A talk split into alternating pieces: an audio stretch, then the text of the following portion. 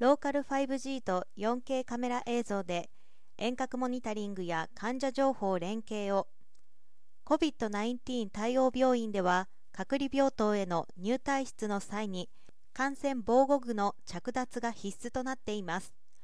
感染対策による業務上の負荷が増大していて隔離病棟の外から患者の容体やバイタルを確認する遠隔モニタリングへのニーズが高まっています。また2019年以前でも全国で救急医療体制の逼迫が課題となっていました。3次救急病院への救急搬送が集中していたその自治体では受け入れ困難となるケースがあった。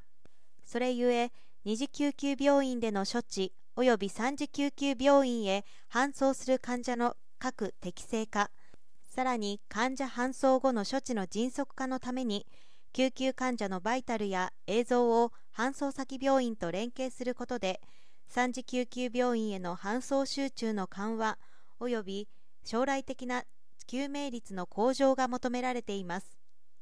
加えて近接する各建物内で利用される通信機器同士の電波干渉の懸念があり医療機関においても電波干渉への対策と ICT の利活用による医療の質向上を両立する取り組みが求められています。そこでローカル 5G や 4K カメラを使用し ICU やコロナ病棟を模した環境での各種検証を行います。アルム NTT データ経営研究所 NEC ネッツ SI ケーブルテレビ徳島 NTT コム福田電子四国販売徳島県徳島大学病院徳島県立中央病院。徳島赤十字病院。徳島県立海部病院は総務省令和4年度課題解決型ローカル 5G 等の実現に向けた開発実証においてコンソーシアムを設立し院内 ICU 等の遠隔モニタリング及び救急医療連携の高度化の実証実験を来年1月から2月に実施します。ローカル 5G を活用した入院患者の遠隔モニタリング 4K 高精細映像バイタルデータの伝送システムによる救急搬送中の患者情報連携